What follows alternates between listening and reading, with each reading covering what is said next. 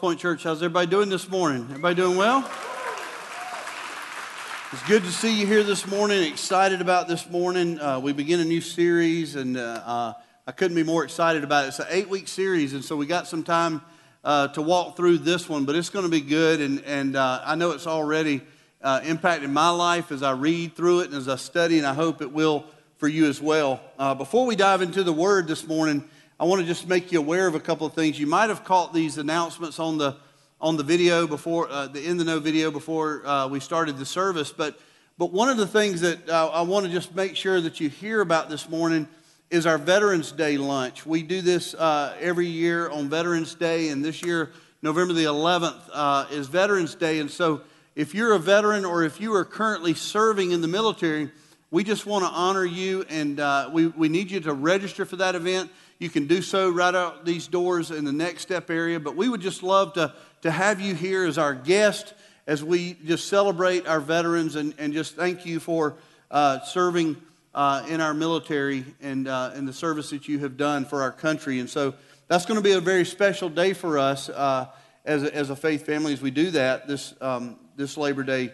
Uh, and so, I mean, excuse me, this Veterans Day, and just excited about doing that with you. But also, um, we are kicking off now our Share of the Season initiative, which is something we do every year. Many of you have been participating in that initiative uh, for quite some time, but but it's uh, it's an opportunity for us to, to really just uh, bless those that are in our community uh, through the life of this church. We do things like Adopt-A-Box ministry, where we take uh, Thanksgiving dinners out to different people. And I know last year I was a part of just taking dinners myself to different churches and, I mean, to different families. And it was really amazing just the, the conversations I had the opportunity to have with these families. And, and so we want to do that this year. Uh, another thing is the Giving Tree. Last year we also did the uh, Christmas at the courthouse down in Quitman to support our, our campus down there. This year we're going to add something to this initiative, uh, the Share the Season initiative, in that we're doing a, uh, we're starting a ministry called Uh, home at the Holidays, and it's uh, it's a time for us to build a home with Habitat for Humanity. Uh, it'll be a time for us to to do that and to bless a family this this holiday season. So a lot of things happening with Share the uh, Share the Season initiative, and so if you want more information about how you can be a part of that and be uh, a part of just going out and blessing others and being missional in our community, then just see the guys there in uh, Next Steps area, and they'll get you all the information, get you signed up for these things. Some exciting things happening, though, in the life of the church this season. Uh, this morning, we're kicking off a new series, and we're going to be walking through Romans eight. Romans eight. Today, we'll be looking at verses one through four. Uh, I want to pray for us, and then we're going to dive into the Word here together. So let's pray and just ask God to bless this time together uh, with you and I as we look into His Word. F- pray with me, if you will. Father, thank you for this day, and thank you, God, for just the incredible opportunity we have to gather in this place each and every week and worship you in spirit and truth. And God, we've gathered here today to celebrate Jesus. We've gathered here today to remember the, the greatness of who you are, but Lord, all the great things that you have accomplished in our life. And Father, we are thankful for your presence. We are thankful, God, that you give us that opportunity to just be a part of your kingdom each and every day. And so, Father, today as we dive into your word as a church, Father, I pray that you would open our hearts and our minds, that, that they would be receptive to uh, your voice here this morning. Help us to place aside every distraction as we look into your word. And God, teach us this morning the things that you would have us to know. We love you, Lord, and we just praise you, and we just thank you for all that you give us the opportunities to do and to participate in with Share the Season and Veterans Day lunch and things of that nature. God, what a remarkable opportunity we have to just be a part of, of just uh, your kingdom and, and, God, all the things that you would lead us into. We love you and we praise you, and we pray now, God, as we look into your word, that you would speak deeply into our hearts. And it's in Jesus' name that we pray. Amen. If you will, go ahead and turn to Romans chapter eight. That's where we're going to kick off here this morning. And uh, while you find your place there, let me just say this, that that Romans chapter eight is a, is, is a very significant part of Scripture. In fact, all of Romans is a, a very significant part of Scripture. The major theme, if you will, of, of the book of Romans is redemption. I mean, all through the Scripture, the, the, the writings that are found there are really pointing to one big centralized theme, and that theme is redemption, the redemption that we have in Christ Jesus. And so it's pointing to the reality that we are saved by grace through faith in Christ Jesus. Now, by the time you get to Romans chapter eight, you're going to see that the scriptures begin to, to emphasize, uh, uh, sort of above everything else, uh, emphasize the ministry of the Holy Spirit.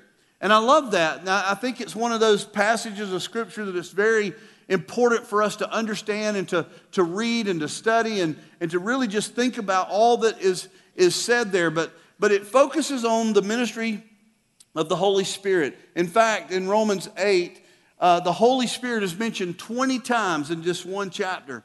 And so that's a remarkable amount of times for the For, for just the Holy Spirit to be mentioned there. And so obviously there's a, there's a huge focus on the Holy Spirit and the role that he plays in our life. But, but make no mistake, the focus that is put on display here is really the, the transformative life that we have in Christ Jesus. The reality that God has done something significant in our life and that God is looking to continue to do something significant in our life. And that's what this chapter teaches us, specifically this, this text that we're going to be looking at today, verses one through four.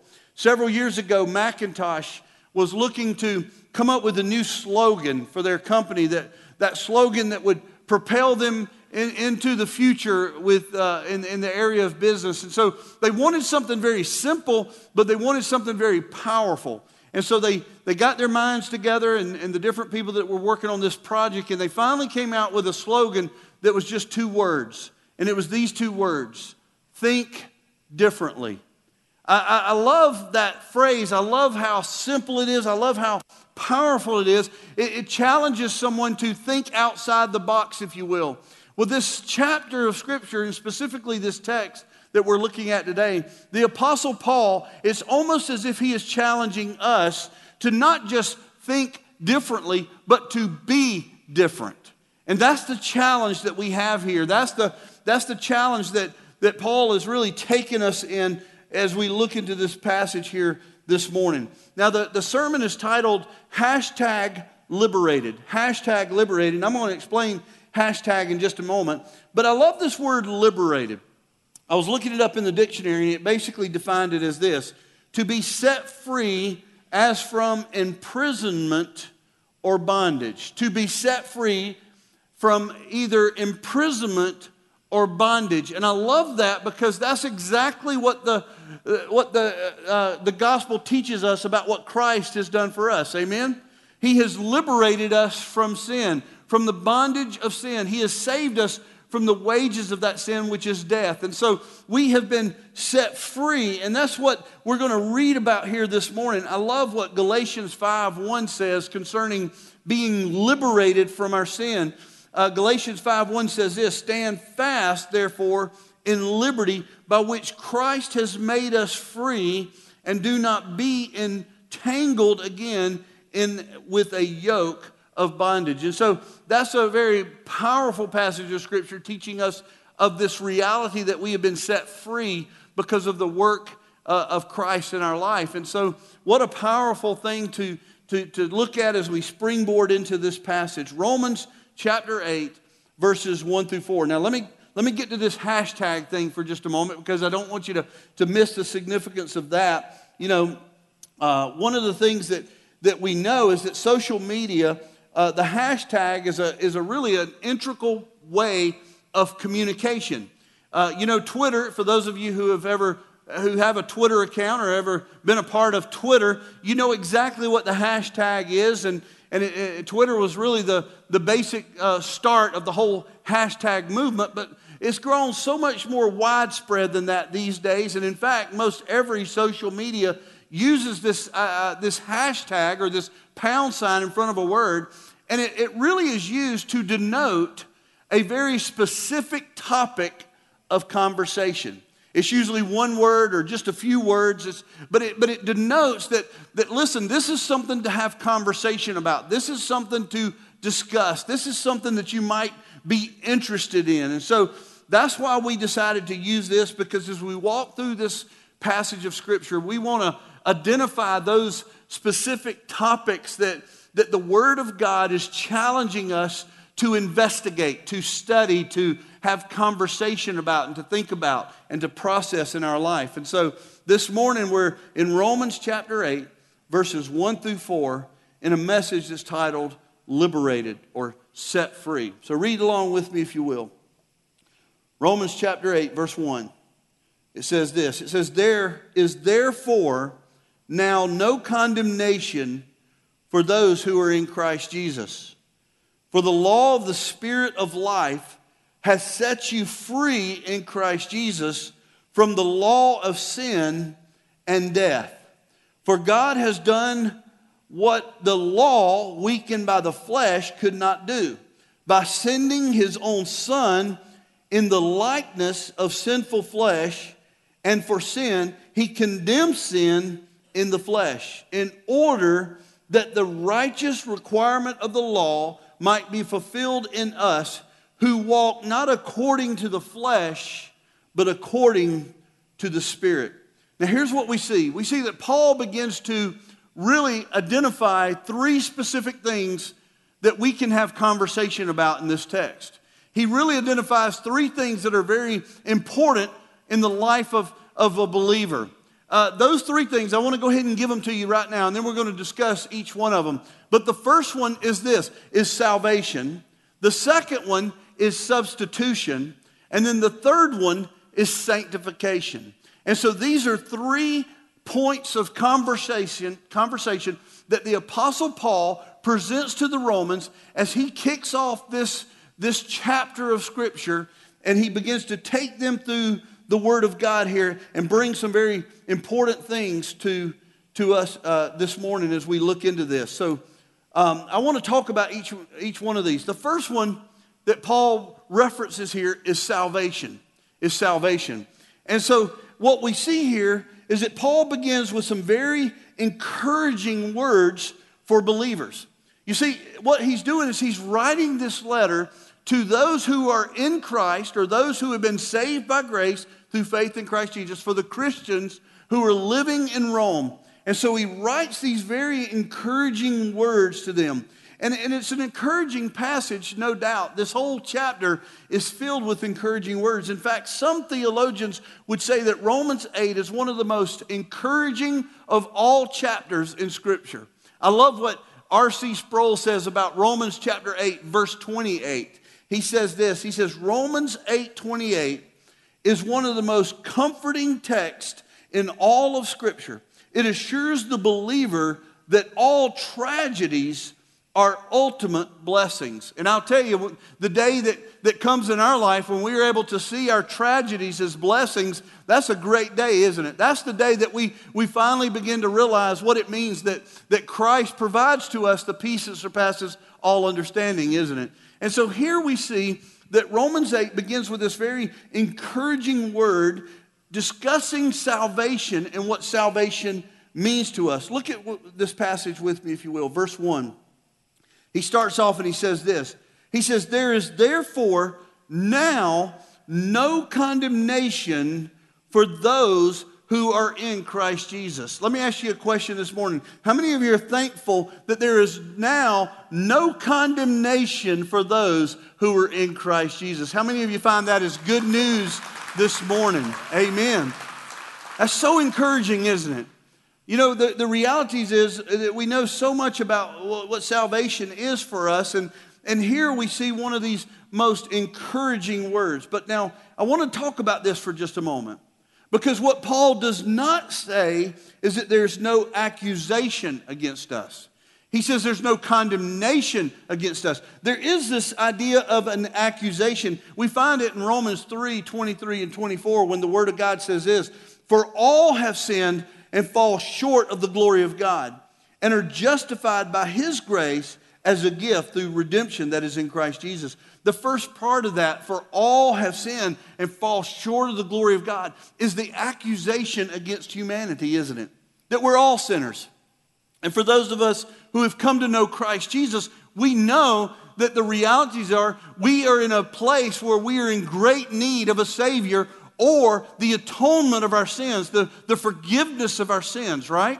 We know that. That is part of our gospel story. That is part of what Christ has done for us through his death on the cross. And so we know that, that there is a reality that exists out there, that there are this accusation, if you will, that all have sinned and fall short of the glory of God. But praise God, the Word of God teaches us there is no longer any condemnation. We also know that there are consequences to the sin with outside of Christ Jesus. In Romans six twenty-three, it says, "For the wages of sin is death." In other words, our sins have earned us eternal separation from God. But praise God, and this is the good news again, praise God, for those of us who are in Christ Jesus, there is therefore no longer any condemnation. We don't have to worry about being eternal, eternally separated from God anymore, because through Christ we have been saved through our faith. Amen?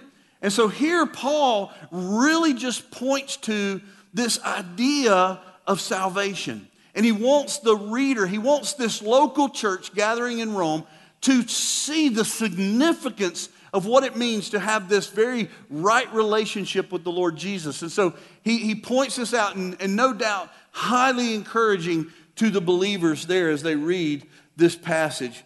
Now look at verse two with me, if you will. In verse two, we read these words, "For the law of the Spirit of life has set you free in Christ Jesus from the law of sin and death." I love this. For the law of the Spirit of life, the Holy Spirit of God, from, from what God has done in our life, the reality that by his grace we have been saved, he says this, we have been set free in Christ Jesus from the law of sin and death. The price for sin is death. We know that. But Jesus has paid the price. How many of you are thankful for that this morning? That he has paid the price. We were unable, and he was able. He paid the price. There is victory in Christ Jesus. We sang about that just a few moments ago as we were uh, worshiping through, through song. But we were singing about the victory that we have in Christ. But speaking of paying the price, the next topic of conversation or, or discussion that Paul presents to us is this idea of substitution. And so we want to look at that this morning as we continue in this study. You know, we, so we see salvation. We see that, that, that Paul points to salvation and the realities or the encouragement that we have in salvation. And then he presents to us this idea of substitution. Look at verse three with me. He says this. He says, "For God has done what the law, weakened by the flesh, could not do, by sending his own Son in the likeness of sinful flesh, and for sin, he condemned sin in the flesh." I love how this starts off. He says, "For God has done what the law, weakened by our flesh, could not do." In other words, making reference to this reality that we cannot save ourselves from our sin. We cannot. We, there's nothing we can do. We can't earn enough favor with God. We can't do enough great works for God. We can't earn our salvation. We can't even save ourselves. The reality is we are completely dependent upon God for the atonement of our sins. We are completely reliant on God for any forgiveness or salvation that may happen in our life. But here's the beautiful thing about God, is that he loved us so much that he sent his Son to take our place in that death. He sent his Son who would come and walk on this earth and live a sinless life, only to go to the cross and die and be buried in a tomb on our behalf. In other words, he is our substitute. He was the substitute for what we deserved. And so here we see this being played out. It says, uh, he says, by sending his own Son in the likeness of sinful flesh and for sin, he condemned sin in the flesh. The greatest gift that God has ever given to humanity is the gift of his own Son's life. Amen? That's the greatest gift that God has ever given us. And I love how the Apostle Paul brings reference to that. He, he points that out. He says, listen, I want you to remember your salvation. I want you to remember that in Christ Jesus there is therefore now no condemnation. But he says, listen, that is only possible because of the reality that Christ is our substitute. Substitution is the major theme throughout the Bible. We see this major theme from the Old Testament to the New. In fact, the Old Testament we see take place when God allowed sacrifice of animals. In other words, what God allowed as atonement for the sins of his people is the sacrifice of an animal. And so we see this as we read throughout the Old Testament, where God's people would bring an unblemished lamb. He would bring an unblemished lamb and they would sacrifice that on the altar. There would be the shedding of blood for the atonement of sins. This was God's way of atoning for their sins as they acted out their life in faith. And so they would do this. But then this, this, this theme of substitution carried into the New Testament when Christ came. Listen to Second Corinthians five twenty-one. It says this, "For our sake he made him," meaning Jesus, "to be sin who knew no sin." In other words, he was living his life without sin. He was the unblemished lamb for us. And so for our sake, God made him to be sin who knew no sin, so that in him, in Jesus, we might become the righteousness of God. And so Jesus took our place. He became the unblemished lamb for us. This idea of substitution. He sacrificed for us. We deserve death and our uh, because of our sins, but Christ took our place. I often wonder, you know, why would God do that? But then we read in passages like Second Peter three nine, where God reminds us of the reality that God would desire that none would perish. And so this is just one of the reasons why God might do this. I love what John Piper once said. He wrote these words. He said, he said, "God is on the move to rescue people from misery to everlasting happiness, which can only be found in him." I love that because it says this. I love this idea, this picture that it presents to us, that God is on the move. God is looking to redeem. God is looking to save. God is looking to those who are undeserving of salvation to pour out his unconditional grace in their life and to redeem them, to save them from their sins. And so God is on the move. We see this idea of salvation that Paul is talking about. And then we see this glimpse as Paul begins to, to look into this other area. He wants us to understand substitution and the importance and how profound that is. And so he presents that to us as well. And then we come to the third topic of discussion that we begin to see in this passage. And it's this, sanctification. So we have salvation, we have substitution, and now we're going to take a look at sanctification. This, this is a powerful passage of Scripture as well in verse four. It says this, "In order that the righteous requirement of the law might be fulfilled in us," look at this, this is the part I want you to see, "who walk not according to the flesh, but according to the Spirit." Do you see that? Those of us who have been saved, those of us who Christ died on the cross for, those of us who, who Christ was buried in a borrowed tomb as a dead man but only rose again on the third day, for those of us who have been saved by grace through faith in Christ Jesus, we now no longer walk in the flesh, but we walk in the Spirit. In other words, there is something that is taking place in us as believers in Christ Jesus. We are being sanctified by the Holy Spirit of God who dwells within us as believers in Christ Jesus. And that's what makes sanctification so beautiful, is that we are not on this journey all alone. We are not living out our Christian faith all alone. Now, many of us can recognize those friends and families that are, that are so close to us and how they have encouraged us or maybe even discipled us along the way. But make no mistake, my friends, it is the Holy Spirit of God who sanctifies. It is the Holy Spirit of God who brings that maturing growth into our life. And he sanctifies and he increases the holiness in our life. And he moves us away from sin and he takes us to a place of holiness. He moves us away from that place of unrighteousness and takes us to a place of righteousness. It is the Holy Spirit that is only and only he that is capable of of sanctifying us. So here's what we see. We see God moving his people to from sinful to holy. I love what Millard Erickson, a theologian, once wrote. He says this. He says, sanctification is the continuing work of God in the life of the believer, making him or her actually holy. It's God's working in our life. It's God's presence in our life. It's God's Spirit in our life. And He is, He is growing us. Now, obviously, it is the Holy Spirit of God who sanctifies us. First Thessalonians five twenty-three reveals this to us. Read this with me, if you will.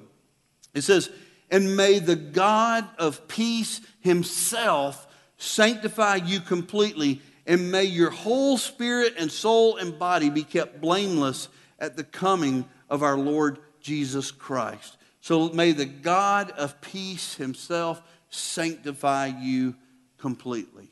So we learn that not only is it that God saves, and when we were saved by this substitution that is found in Christ Jesus as the unblemished Lamb who was willing to die on the cross for you and for me. And now we see that the Spirit of God is working in our life in such a way. He is, he has taken us on a journey where He is moving us from sinful to holy. And that's a beautiful picture, my friends.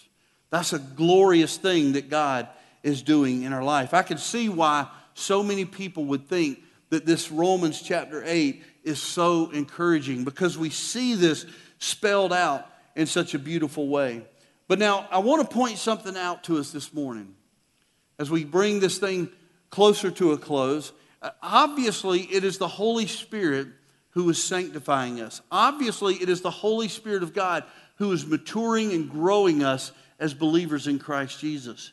But you see, the church plays a role as well.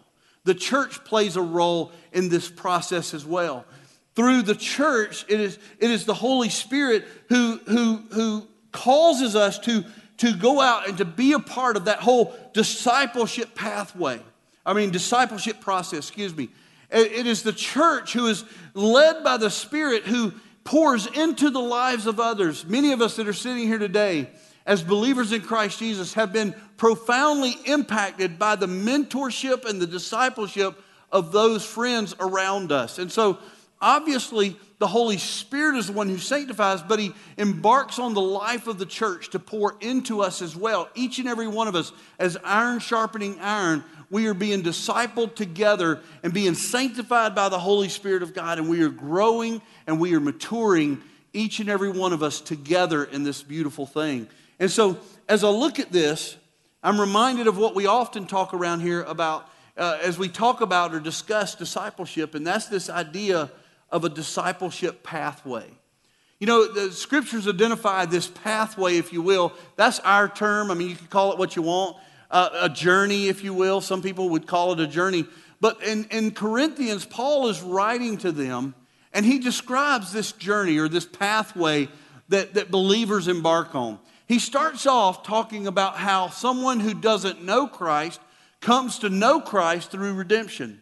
And as they do, what Paul labels them as in his letter to the Corinthians is a spiritual babe. In other words, they are, they are just at the infancy part of their, of their salvation. They're, they don't have a lot of foundation. They have enough to, of the gospel to understand who God is and who Christ is and what He's done for them, but they haven't matured as a believer. And so we would call these spiritual babes. And so here we have this idea of a spiritual babe, and the church takes on, according to Scripture, the role of a nurturing parent. Because Paul says to them, he says, what do you feed a baby? You don't give a baby meat, you give them milk. And he talks about the, the role of the church pouring into those spiritual babes and providing them the foundation that they need, that they may be grow, that they may grow and be nurtured in their faith. And so he goes on talking about the spiritual babe and ultimately becoming, or, or, or next step, becoming a, a maturing disciple, where now they're able to, to eat the meat. They're able to move from milk to meat, and, and in that process they are learning, and intellectually they, they, they understand who God is even more so. In their heart, they've learned how to, to trust God. Their faith has been challenged, and so they are a maturing disciple. And a maturing disciple continues to live out his faith and, and ultimately comes to that place where he begins to share his faith. And so he would be a multiplying leader. Now he's not just being discipled, he is now discipling. This is the process that we often talk about around here and that we see throughout Scripture, where God is moving an individual from lost to spiritual babe to maturing disciple to multiplying leader. And as we have opportunity to make disciples, as we have opportunity to, to pour into one another, one of the things that we will recognize one day is the reality that as those who are around us begin to mature and they come to a place that many times God will call out those who he wants to send to a specific place. We call that a calling. We call that person who goes a co-laborer with us in the, in the gospel. And so we see this pathway take place. This morning, I want us to wrap up our service a little differently than we normally do. This morning, uh, I want us to, to have a, a this is a, really a special time for us as a church, because one of the things that we, we have always said around here is that we don't measure our spiritual effectiveness by how many we can seat, but by how many we can send. And this morning, we have an opportunity to not only ordain one of our own, but to commission he and his wife as they go out to serve as co-laborers with us in the gospel. This morning, we're going to have an ordination service for one of our very own. Seth Rice has been a part of our worship ministry for, for about five years now. I know Spence has, has, has been discipling him as well as others in the life of the church. And, and Seth has, has grown and matured, and there finally comes a day in his life where God has called him to, to rise up as a co-laborer, and to and he is giving his life as a, as a worship leader. He wants to, to give his life as a worship leader and serve God using the gifts that God has given him. Seth has taken a position at a church in Birmingham, or near Birmingham, Alabama. And so this morning we have an opportunity, as they have requested and he has requested, to ordain Seth. And we have the awesome privilege of being able to do that, but then also commissioning he and his wife, Claire, as they prepare to go and embark on this new journey in their life. Isn't it wonderful that God gives us the privilege to make disciples, to see people grow, to see people mature, and to see people ultimately called out into Christian service and go out away from this place that they would take with them the desire to make disciples wherever they go. Could we just celebrate Jesus this morning? And could we just thank, thank God for all that he's done in the life of Seth? I tell you, it's, it's, really, it's really amazing uh, what God is doing. You know, for us, ordination is really just an affirmation that we do by laying on hands. It's actually God who ordains. It's God who calls out. It's God who ordains. We just get to celebrate this and affirm this with God. In the Bible, ordination refers to an appointment by God, typically to a very specific place. I want to give you some examples here this morning. Joseph was ordained as a ruler to Egypt. We read that in Acts seven, verse ten. Uh, the steward in Jesus' parable was ordained to oversee a household. We read that in Matthew twenty-four, forty-five. Deacons were ordained to serve the Jerusalem church, Acts six, one through six. And pastors were ordained in each city in Crete, according to Titus one, five. But I want to read this morning a passage from Acts chapter thirteen, verses two through four. Because I think this is a beautiful picture of what's about to take place here in our service.